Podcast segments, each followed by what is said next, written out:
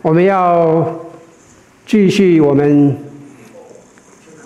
启示录中耶稣的来函啊，这个系列。作家这个 Rick Beyer 在他写的那个书《幽灵军队》当中呢，他谈论了一个非常奇特但是真实的故事。二次世界大战快要结束的时候。德国纳粹的将军们，他们讨论要怎么样来弄清楚如何赢得这场战争的胜利。他们知道，他们所要做的就是设法阻止当时刚刚越过法国河岸的盟军的边那个逼近，甚至要把盟军击退。因此呢，他们就派出了间谍飞机。到盟军的上空，要来查看一下盟军当时的情况是如何的。而当他们拍摄出来的照片洗出来的时候，他们的整个心就都融化了，都沉了。因为什么？因为他们看到了庞大的盟军呢，他们看到了前所未有的最大的军营。这些是当时的实际的航空拍照。照片的显示出了无数的美国坦克，几乎接管了所有边界附近的所有的法国的农舍。另外啊，还有数百个大炮、吉普车，而且纳粹飞行员描述啊，他们可以听见在军营里面各式各样的声音，坦克发出来的隆隆的声音，士兵们在操练时的整齐的步伐的声。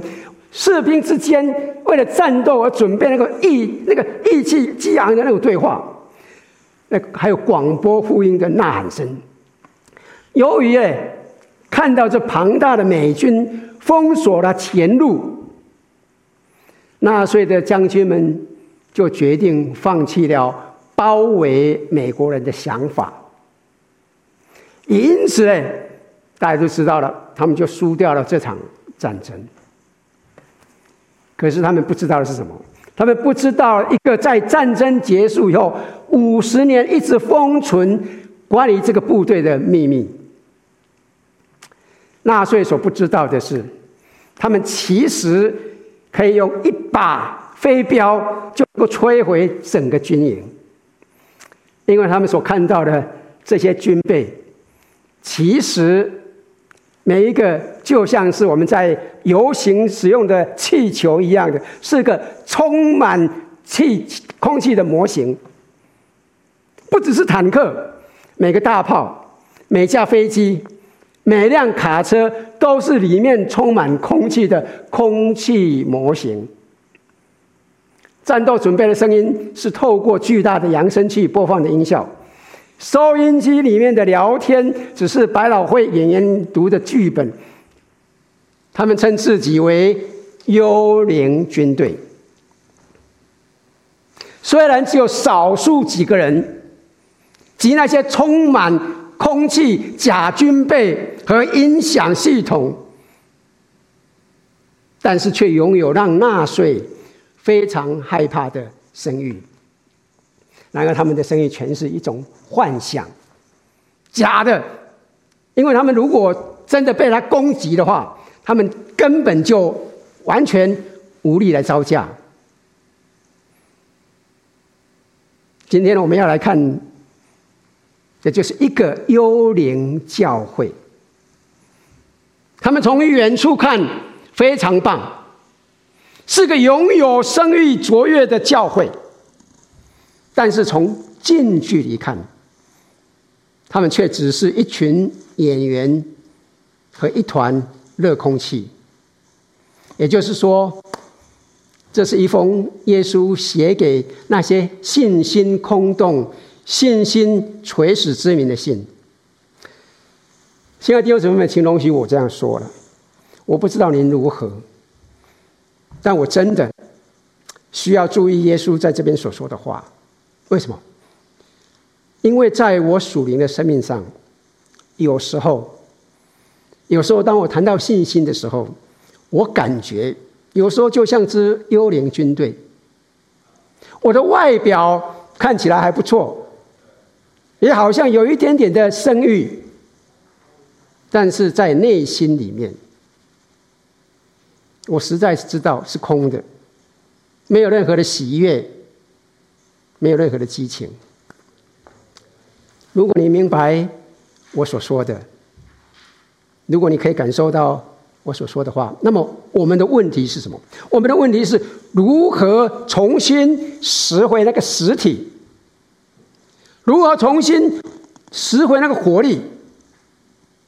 请注意哦，在启示录第二三章这里，耶稣告诉我们，这里就是如何重新得回那个实体，重新拾回活力之道。他说：“你要写信给沙迪教会的使者说，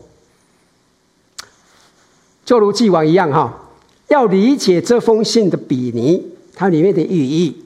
那么，我们真的必须要对沙迪的背景。”有一点了解，沙迪是当时小亚细亚一个传奇的城市。它因为盛产黄金，沙迪铸造了世界上第一枚的金币。典型的沙迪硬币上显出了沙迪城市的品牌，就是一只凶猛的狮子。因为沙迪人啊，他们认为他们是丛林当中的王。小亚细亚的统治者，他们非常自大。为什么？为什么？其实这座城市的地理位置是得天独厚的啊！撒狄是建筑在一个悬崖峭壁边，有最佳的天然防守屏障，整座城堡几乎是被近乎垂直的。哦，山壁所保护的，只有南侧的一条隐秘小径可以爬上去。这是一首，这是一座易守难攻的城市。可以说，用一句话说：“一夫当关，万夫莫敌。”你紧关城门呢，就固若金汤。因此，他们就认为，我只要守住南侧的小路，这是一座。攻不破的城，那么的确也是如此了。直到一个令人惊奇但是真实的故事出现，有一个名叫克罗伊梭斯的那个沙迪王，他的财富异常的丰富。那么他当时想打败对他产生威胁的波斯王古列，结果没想到反而被波斯王打得落花流水。一路的逃回去，古列王就率领了波斯军队，一路的追赶沙迪军队，到了他们的山区要塞。撒狄人进了山区，进进进了城以后，认定他们完全是安全的。他们知道在山谷下面的波斯军队根本不可能有什么作为。啊，的确也是如此。波斯大军一连十四天都找不到上山的路。然而，有一天晚上，一位撒狄的士兵，他下山，为什么要去捡掉落在山谷里面的钢盔？这个时候正好被一个波斯兵看到，所以他们就发现了上山的秘密小路。波斯大军就趁黑顺利了，顺利的进从那个小路进城去。这个时候，杀敌的守卫。他仗着山势险峻，认为波斯军队绝对没有办法进城，在站岗的时候就睡着了，完全不知道敌军已经进来了。于是，自以为有恃无恐的撒狄，就在主前五百四十六年被波斯帝国灭掉。之后，这座城市慢慢的重建，但。令人难以置信的是什么？他们没有吸取教训。在主前两百一十四年的时候，沙迪跟希腊发生了冲突，同样的，也是沙迪的士兵掉了头盔下山去捡，同样的被希腊兵发现了秘密小路，同样的站岗的守卫打瞌睡，完全没有警醒。同样的，沙迪就这样被攻下来。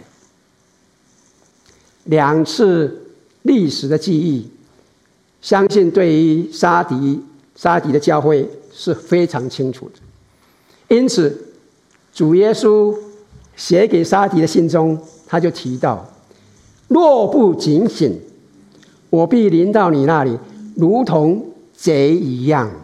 我几时临到，你也绝不能知道。沙提教会代表的是一个怠惰、打瞌睡、失去警醒的教会。但是这座教会得以重建，因为他们很有钱，而且以惊人的方式重建。这是城市体育馆的废墟。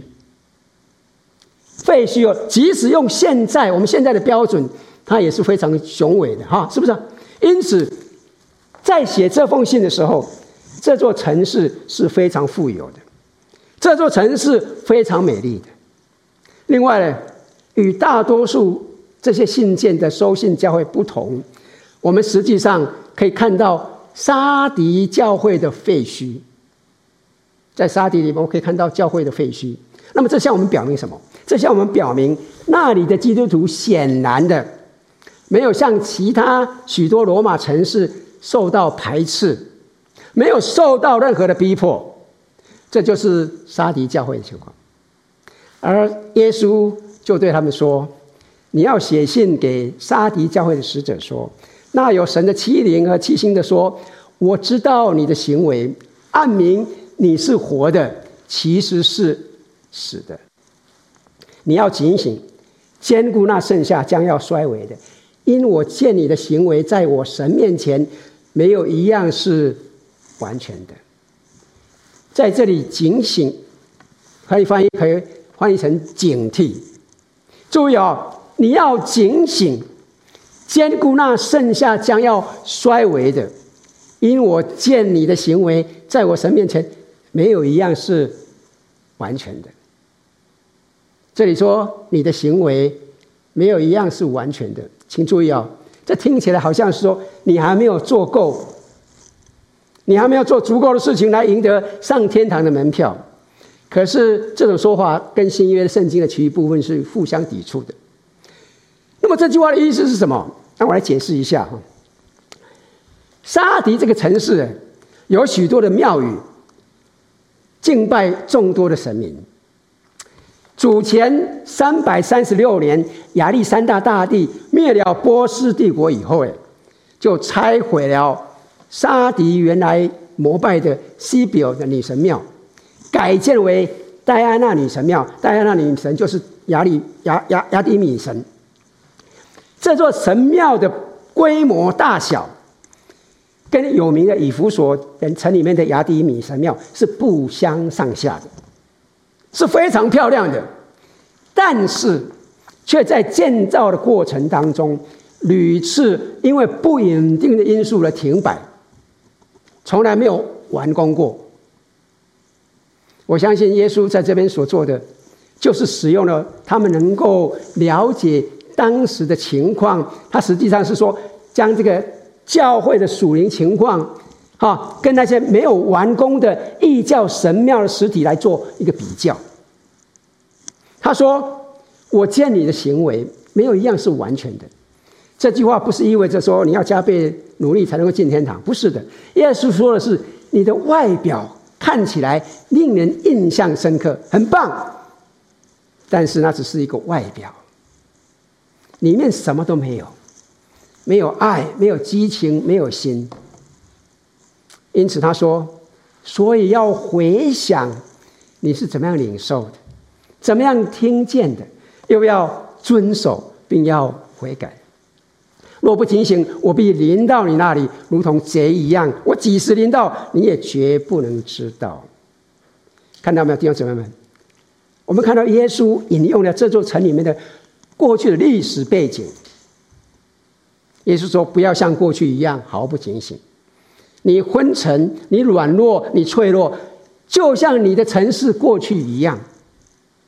当然，我们知道了哈，这是针对二十世纪前沙迪教会面对的情况。但是，亲爱的弟兄姊妹们，我想请问各位：今天的教会仍然需要听到耶稣这些话吗？仍然需要听到耶稣的这个警醒吗？当然了，我相信耶稣基督在这边警告啊，同样的适用。请容许我这样说了哈，耶稣不会希望教会是毫不警醒，耶稣基督绝对不希望教会是昏沉软弱的，他期待教会是充满生机、充满活力、充满激情、充满爱心的。在主面前，我们诚实一点，弟兄姊妹们。今天在我们当中，有些弟兄姐妹其实可以说是资深的基督徒，信主很多年了。每个人认识你的人都可能认为你很好、很棒。然而，其实你自己都很清楚，感觉到有一些不对劲。你的信心很肤浅。在教会当中，你看到大家投入唱诗歌敬拜神，但你是内心里面确实死气沉沉的。你以前读圣经的时候，一些字眼常常就好像从书里面跳出来一样，很有得着。但是现在，即使你们不小心打开圣经，他们就只是平躺在那里的一些字句而已。你想知道怎么样能够重新的获得过去那种欢乐、那种得着？你知道吗？耶稣非常在乎这种情况，这就是为什么他写了这封信的原因。神要让你听到这个信息，那是因为在你内心，你的心已经死了，你对周遭的事情无动于衷。耶稣想要。帮助您重新拾回那个活力。那么现在我们的问题是：我们怎么样才能够使我们的信心恢复生机呢？这里是三种耶稣提醒我们使信心复苏的方法。顺便来说一下哈，这其实也是你我使生命当中任何事物再得复苏之道。您的婚姻，我们的亲子关系。我们的工作真的都涵盖任何的事情，都在里面，都可以用的。所以，请记住这三点。第一点，警醒。也是说，你要警醒。警醒这个字，使用我们现代的术语的话，那就是说什么？那就是说，停止活在否认当中。请注意哦。千万不要让你的属灵生命专注在那些信誉管理上，这是扼杀生活当中任何喜乐的必经之路。当一切都与心意管理有关，当一切都是专注在外表的时候，当一切都是专注在你的表现的时候，这是非常可怕的，因为这是一个恶性循环，任何治愈、任何希望都不会真正的实现。因为你告诉你自己，我不能因为没有外表的表现，绝对不可以的。但是，请你记住，如果你不放下你虚假的外表，你将永远得不到疗愈，你只会变得更糟糕。因此，外观越来越假，你就会越想，我越不能够放下我的外表。我不想让人家知道，让人家看到我真实的我，我里面的空虚。耶稣说要放下门面，活出真实。所以你我真的需要诚实，需要警醒，问问自己，问问我们自己，我的信心在哪里变得脆弱？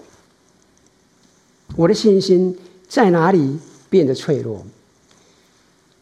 通常情况之下，说实在的，我们只会想到身体细胞会变脆弱，但是我们的信心，亲爱的弟兄姐妹们，我们的信心也可能会变得脆弱，而这也就像身体变脆弱一样的哈，要出于两个相同的原因。我们身体为什么会弱？不良的饮食，不运动，对不对？吃那些不该吃的垃垃垃圾食物、垃圾食物，那又不运动，一样的弟兄姊妹们，属灵生命一样，我们宁愿吃，我们宁愿喝手机上面种种垃圾的报道，却不看重圣经的灵粮。我们安于现状，而不愿意在属灵上面有所操练。现在弟兄姊妹们想一想，这其实真的就是我们在属灵上面变得软弱的原因，是不是？但是我们试着要隐藏，我们要隐藏我们属灵的软弱，就像人们隐藏自己身体的弱点一样。不知道各位有没有听过 Spanx？Spanx 是什么？Spanx 是以超弹性的布料制成的内衣，使人穿了以后呢，让他们看起来身材真的很棒。因此，你就不要去锻炼，不要去操练，只需要穿这种 Spanx，那么这种紧缩内衣呢，啊，就可以带带给你，让人家看起来你修长的外观。哎，有人说我最近瘦了，其实我里面穿了两件 span，那开玩笑的哈。耶稣对这个教会说的是什么？你们穿着属灵的紧身内衣，他的意思是什么？你是死的，你是肥胖的。外表看起来很棒，但实际上是什么？是假的。你们是软弱松弛的，实际上你们有的只是一个空壳子。请注意，第二，亲爱的弟兄们，对今天在教会当中的许多人来说，一个属灵上的紧缩内衣可以是什么？想一想，看起来很棒。你可以是经常参加教会的聚会。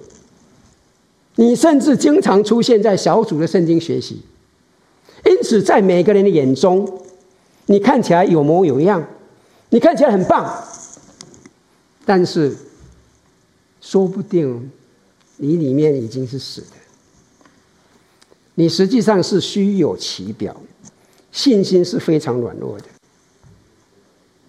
不知道您是否注意到哈？关于这个沙迪这个教会很有意思的。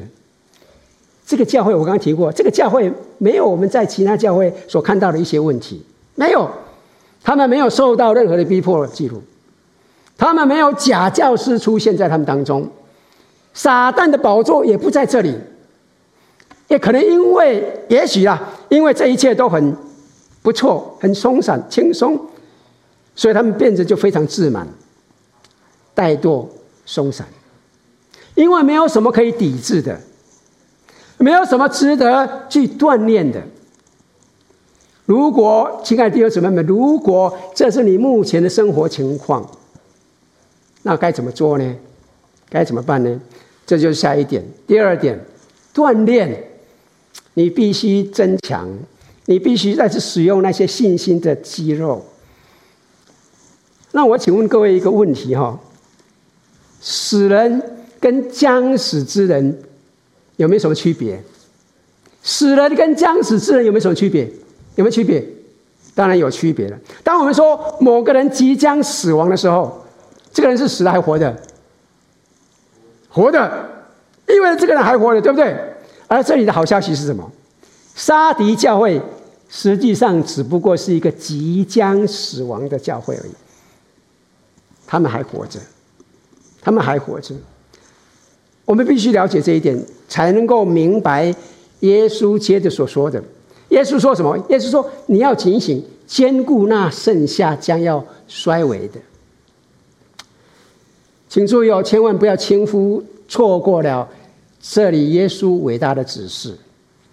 如果您想唤起自己的属灵生命，或者是如果您想要唤醒您的婚姻，你想唤醒任何一种关系。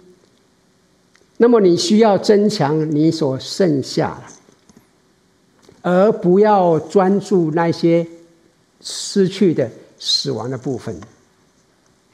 亲爱的弟兄姊妹们，我们非常容易把我们重点放在那些已经死去了、那些我们改变不了的事实。我为什么做那件事情？哎呦，如果我当时不说那些话，当时不做那些事情，那就好了。我们做这些东西，我们我们。专注在这些让我们愁苦的泥沼里面，我们改变不了事实泥沼里面，请注意哦，弟兄姊妹，请你注意，那件事情对您来说其实是死的，您无法改变。耶稣说：“不要专注在那些死了的东西上面，你需要去发现你剩下的。你需要发现，在你的花园里面还有一个幼苗，然后你每天去浇水、去施肥、去喷药、去照顾、去看守，然后你就可以看到那个苗开始成长茁壮，然后就看到生命长。”这是非常重要的，亲爱的弟兄姐妹们。所以，问问您自己，还有什么仍然可以让我强化我生命的？我还拥有什么？我希望我讲清楚了。还有什么仍然带给我生命的，让我可以增强的？这什么意思啊？其实，你最好将它个人化。我想挑战您，花一点时间。进行一个自我评估，问问自己，有什么使我灵命得更新的？我该如何加强？想一想，请想一下，请注意哦，我相信我们这里每个人都会有所不同，每个人情况都不一样，因为每一个人都有不同的阶段。其实，在您生命当中，不同的时间点，情况都会有所不同。对于某些人来说，也许是当你唱敬拜赞美诗歌的时候，他会以不同的方式使你的灵里变得更加释放。那么你需要做的是加强这一方面。你可能意味着说，你可能要呃呃，比如说下载更多的歌曲，然后很实际的呃，在你走路的时候，甚至在你开车的时候来播放这些诗歌啊。然后进到你里面，而不是一直听到那些呃新闻啊、体育比赛的消息。专注点，不要这样子，因为这些诗歌会帮助你复苏起来，专注在神身上，在你的属灵上面，让你精神焕发。你需要加强赋予你生命的力量。如果你发现有什么可以带给你生活活力的，那么每天抽出一点时间，尝试去加强。去做那些点，比如说，如果你喜欢读呃基督教的书籍，那会使你帮助你恢复活力。那么你将你的生活就融入在那个里面，多看了一点，哎，那个圣经那个那个基督教的书籍，少去看那些八卦新闻，少看那些让你心情恶化的那些那些无聊的政治啊，呃，动荡啊，什么东西的。如果你喜欢去服侍，在那里有所作为，可以带出影响，那么你感觉充满活力，得到喜乐，那么你就去找定期的去找一个去服侍的方法。我我现在我讲清楚了，每个人都不一样，但是你可以做。我们很容易把重点放在那些已经死掉的东西、已经过去改不变不了的东西上面。亲爱的弟兄姊妹，真的不要这样子，而要加强那剩下的。给那个微小的火花吹一点气，让它成为火焰，让它成为熊熊大火。所以，第一个，你警醒，你停止否认，你脱下你属灵的紧缩内衣；第二个，你锻炼，加强你所拥有的东西，剩下的东西，加强这方面；第三个，你要回转，回转，回回回转什么？这一点真的很棒。耶稣说什么？耶稣说。所以要回想你是怎么样领受、怎么样听见的。亲爱的弟兄姊妹，想请问你哈，我们每一个基督徒都听到什么？都得到什么？得到什么？福音嘛，是不是？是不是得到福音？每一个基督徒都接受了神透过耶稣基督所给我们的恩典，这是我们所得到的福音。这就是他在这里所说的。请注意哦，弟兄姊妹们，当一些弟兄姊妹们提到他们在属灵上已经死了的时候，我们听到的时候，我们通常会告诉他们：“哎呦，那你就多祷告啦，多读圣经啦，多去聚会啦，多奉献啦，多服侍啦，参加各更多的属灵特会啦，等等等等。”我们很容易给人家一些建议，这样子，这这当这当然很好了。但是，我们没有真正的问，是什么赋予他们的生命，内心的问题。我们没有问他们还剩下什么。我们只列出了一堆他们需要做的事情，而没有真正的要点。我认识一个弟兄就是这样子，他告诉我，他不止曾告诉别人这样的，他曾自己曾经就经历了感觉生命那个属灵生命死了的情况，所以他就告诉自己，他尝试更多的祷告，读更多的圣经，做更多服侍更多。他每天读额外的章节，所以他把整本圣经一下子没有没有多久就读了好几遍。他祷告又祷告，直到膝盖疼痛。他不断的服侍，直到心力枯竭。可是他发现没有任何帮助，因为在他里面，他说总有声音告诉他还不够。你应该读更多，祷告更多，服侍更多。他说：“尽管我已经精疲力竭，总感觉我似乎永远做不够。”亲爱的弟兄姊妹，请注意哦，这个不是耶稣在这里给的建议。耶稣如何建立一个在灵性上死了的教会？各位有没有注意到，耶稣没有要他们做更多的事情，是不是？耶稣没有，耶稣没有告诉他们说要加倍努力啊，要去最新最顶级的特会上学习最新最棒的属灵奥秘啊，没有。亲爱的弟兄姊妹们，如果你看不到这一点，那么你将完全错误的解读这封信。而且，你会在你的内心深处有一种充满罪恶感的感觉。你会觉得耶稣大概不会满意的，永远不会满意的，永远不会的高兴。要说，因为我做好做不够。亲爱的弟兄姊妹，这种做的还不够的信念，就会无时无刻的捆绑着你。但是，请注意哦，这不是耶稣告诉他们。他实际上告诉他们什么？如果你睁开眼睛，你会看到耶稣告诉他们的，其实和其他六个教会当中每一个教会所讲的都是类似的话。耶稣说：“你得回到你起初之爱，想一想你第一次领受什么，你回想你第一次听到什么，然后怎么样？然后怎么样？然后要去抓紧它，遵守它。顺便说一下哈，遵守这个字。”如果看看和看那个英文版的话，你看 NIV 的话，翻译是 “hold it fast”，“hold it fast” 是紧紧抓住，紧紧抓住，持械不怠，紧抓的不放，永远不要忘记，永远不会忘记。那么紧抓什么？不忘记什么？福音。哎，各位知不知道福音的摘要？福音真正的重点是什么？福音的真正重点是什么？就是在启示录当中，我们读过的第一章的第五节、第六节，记不记得？这里说，那诚实做见证的，从死里首先复活，为世上君王元首的耶稣基督，怎么样？有恩惠平安归于你们。他爱我们，用自己的血使我们脱离罪恶，又使我们成为国民，做他父神的祭司。但愿荣耀全能归给他，直到永永远远。阿门。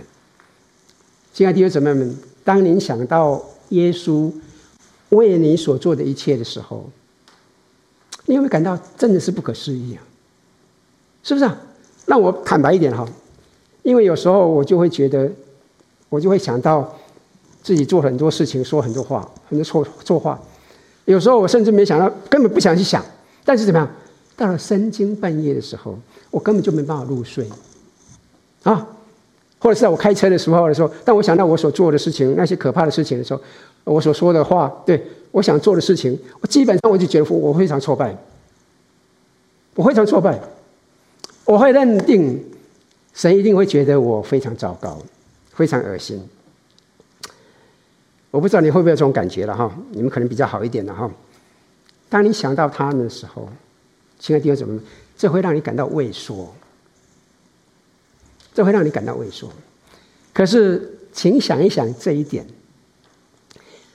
请想一想这一点。你我做了所有世上的人都可能或都曾经做过的一切错事坏事，而耶稣却把这一切。累积的罪，都归在自己身上。他为此付上了代价。为什么？为什么创造宇宙诸天的神会这样做？他的动机是什么？圣经告诉我们什么？爱。这里告诉我们爱。他是如此的爱你。他想要让你可以不受限制的亲近他，他把你我的罪钉在十字架上，亲爱的弟兄姊妹们，这是难以想象的爱，是不是？他所做的，而且他所做的不只是减少你的罪恶，减少你的内疚，减少你的罪恶感，他并且其实更将其移开以后怎么样，还怎么样加上，他不只是把我们的罪恶罪恶感移开。他更是加上额外的，这节经文怎么说？他给了你我一个新的身份，他拣选你我成为一个王国的一部分，你是神家中的成员。亲爱的弟兄姊妹，请你注意这一点非常重要。别人可能把你当做失败者对待，甚至你自己都可能认为自己很恶心。但是，但是，神不是这样看。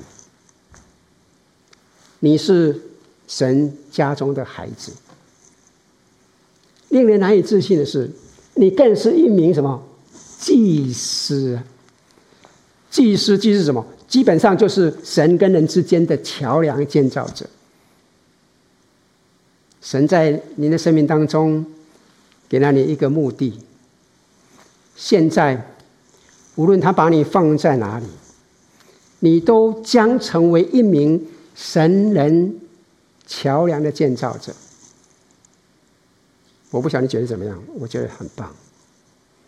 亲爱的弟兄姊妹们，是什么使我们的信心死亡的？是什么让我们感到空洞不实在的？请注意哦，让我们感到没有激情、没有方向感的原因。常常是我们忘记了，对我们以前所领受、所听到的事情感到敬畏。我们忘记了，当我们再次的向耶稣基督敞开我们的心的门，惊奇的发现耶稣基督在十字架上为我们做了什么的时候，亲爱的弟兄姊妹们，这个真的可以帮助我们，使我们重新活着力量，得着活力。让我们能够以感谢、赞美来赞美我们的神。这个地方准备请你注意。我我想请问一下哈，大多数的基督徒，大多数基督徒所错失最丰富、最深刻的神学真理是什么吗？你知道吗？很多人错失什么？很简单，一首儿歌。Jesus loves me, yes I know. For the Bible tells me so。亲爱的弟兄姊妹们，耶稣爱我，我知道。因有圣书告诉我。亲爱的弟兄姊妹们，这就是我们需要回头专注的。这个就是耶稣对这个享与享有圣誉的教会所说的话。所以回想你是怎么样领受、怎么样听见的，又要遵守，并要悔改。他说：“记住你以前所收到、听到的内容，要去紧紧抓住它，遵守它。”亲爱的弟兄姊妹们，当你的想法谴责你的时候，抓住它，抓住这个福音。耶稣爱我，我知道，我知道耶稣爱我。当你的过去的罪恶感困扰着你的时候，请坚守它。我知道耶稣爱我，我知道耶稣原谅我，我知道。当人们指责你的时候，当甚至当撒旦控告你的时候，抓住他。耶稣已经使我脱离了罪恶的捆绑。得释放了。耶稣爱你，耶稣爱你。我盼望每个人对自己说：“耶稣爱我。”所以，你我需要做的是，常常问自己：“亲爱的弟兄姊妹，我有没有常常对自己传福音？我常常向自己传这个美妙的福音吗？”我每天都向自己传福音吗？我每天都告诉自己这个关于神如何爱我、为我做了什么的惊人事实吗？亲爱的弟兄姊妹们，请容许我说，非常重要。这个事实可以来帮助我们。当然，这是适用于个人，但是我想，这原本是写给教会的信。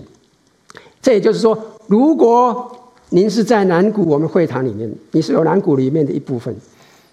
那么我们需要一个群体来问这个问题。或许让我请问您呢？我们南谷教会是否有可能充满善行？有可能，有没有可能享有很高的声誉？但是在属灵上面却已经死了？有没有可能？有可能的，绝对有可能，绝对有可能。实际上，我要大胆的说，这是最让我忧心的事情。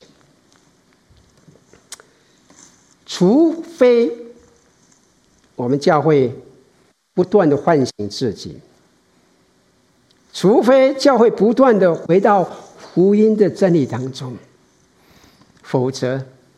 这不仅是可能的，甚至是难以避免的，会入睡，就像植物人一样陷入昏迷。因此，耶稣给他们一个警告，给我们一个警告。他说：“若不警醒，我必临到你那里，如同贼一样。我几时临到，你也绝不能知道。”耶稣对这个教会的警告是什么？各位还不记记不记得 那个那些在夜间像盗贼一样攻进城的士兵的故事吗？记不记得两次沙迪教会里面，沙迪这个地方被敌人两次攻进，都是在夜间像贼一样进去的。当防守的军队醒来的时候，他们发现，已经搞改改朝换代了。这就是耶稣在这边引用的。耶稣就是这样爱他的教会。他说：“除非你们回到原来的意义上，否则我将不得不临到你们这里，主动的检查一切。”但是请不要错过耶稣这边的应许哦。耶稣说什么？然而在撒狄，你还有几名是未曾污秽自己衣服的？他们要穿白衣与我同行，因为他们是配得过的。得胜的必这样穿白衣。白衣我们当然知道了，表示是纯洁圣洁的，这是被拯救的一个象征嘛，是不是？那么我也怎么样？我也必不从生命册上涂抹他的名。请你注意哦，在希腊语中，“必不”“必不”这个字是最强烈的否定词。对，好，它可以被翻译成在任何情况之下，我永远、永远、永远、永远都不会把你的名字从生命上涂抹去。且要在我父面前和我父众使者面前认他的名。为什么？这意味着当我们在天堂的时候，每个人都可以清楚的看到我们的生活，我们过去的生活，在世上的生活，没有什么可以隐藏的。你知道，外面的外表的生命，爱面子的生命是非常要要命的，因为你我会沉迷在，如果我放下所。我的表现啊，其实是怎么很虚假的属灵人的形象。那么我真的很害怕哦，我实际上会是一个怎么样的人？哎呦，神可能会憎恶我真正的我，因此呢，我就必须继续的维持着这种假象，我必须继续戴着这个假面具。但是，亲爱的弟兄姐妹们，请注意哦，恩典是什么？恩典意味着神不在乎真实的您是怎么样子，神仍然爱你，神仍然要来拯救你。耶稣在这边说：“当你站在那个地方，而你在世的全部的记录都曝露给大家看的时候。”你可能自己都很丢脸，觉得很丢脸。你可能自己都抬不起头来，但是我会看着你说：“你是我的。”我要在我父面前和我父众使者面前承认你的名字。我要说，这个常常犯罪、这个污秽、这个不配得到一切的人，我要让全世界知道，我要让我的父跟他的使者知道，你是我的。你是在我里面的，所以你可以放下你的面具，亲爱的弟兄姊妹们，因为耶稣基督写了这封信给你，因为他知道你对你现在的属灵生命不满意，所以他想要帮助你改变。请注意哦，他不会永远、永远、永远不会拒绝你。然后耶稣用他一贯的停笔方式结束了这封信。他以一句话做结束，第六节：圣灵像众教会所说的话，凡而有的就应当听。我讲讲很多遍了哈，意味着说这是记在圣经当中，让你可以应用的，是个针对你写的。所以让我们问问自己：您在哪里？我在哪里？我是不是一个幽灵的基督徒？是一个充满空气的壳，里面什么都没有的基督徒吗？好不好？让我们花一点时间，安静在神面前，跟神一个交通。我们每个人闭上我们的眼睛，安静在神面前。你可以对神说：“神，我其实很讨厌人们眼中所看到的我。他们可能认为我里面很丰富。”很棒，其实我知道，并非如此。因此，神，请再次的来充满我，掌管我。神啊，祈求你来恢复我属灵的生命。你可以有这样一个祷告，请容许我，请提醒你弟兄姊妹们，神会回应这样的祷告。其实我想到，保罗在以弗所书第三章他的结尾为以弗所的教会有个祷告的时候，他是说：“我祷告你们能够明白基督的爱是何等的长过高深，并知道这爱是过于人所能测度的，便叫神一切所充满的充满你们。愿神来帮助我们，天父，我们谢谢你。”谢谢你恩待我们，谢谢你给我们这封信，谢谢你提醒我们，我们看起来是活的，其实很可能在我们内心里面我们是死的。但是我们谢谢你，你也提醒我们，我们还没有完全死，我们仍然有机会再度复活。天父帮助我们，真的愿意求你按着你丰富的恩荣耀。借着你的灵，叫我们的心里的力量能够刚强起来，使耶稣基督因我们的信住在我们里面，叫我们的爱心有根有基。天父，这是我们的祷告，让我们能够跟亲爱的弟兄姐妹们一起来明白：哦，主耶稣基督对我们的爱是何等的长阔高深，也知道这个爱。是过于人我们能够所测度的，便叫神一切所充满的能够充满我们。天父，这是我们的祷告，这是我们向你的祈求，我们谢谢你，感谢赞美主，奉靠主耶稣圣名，阿门。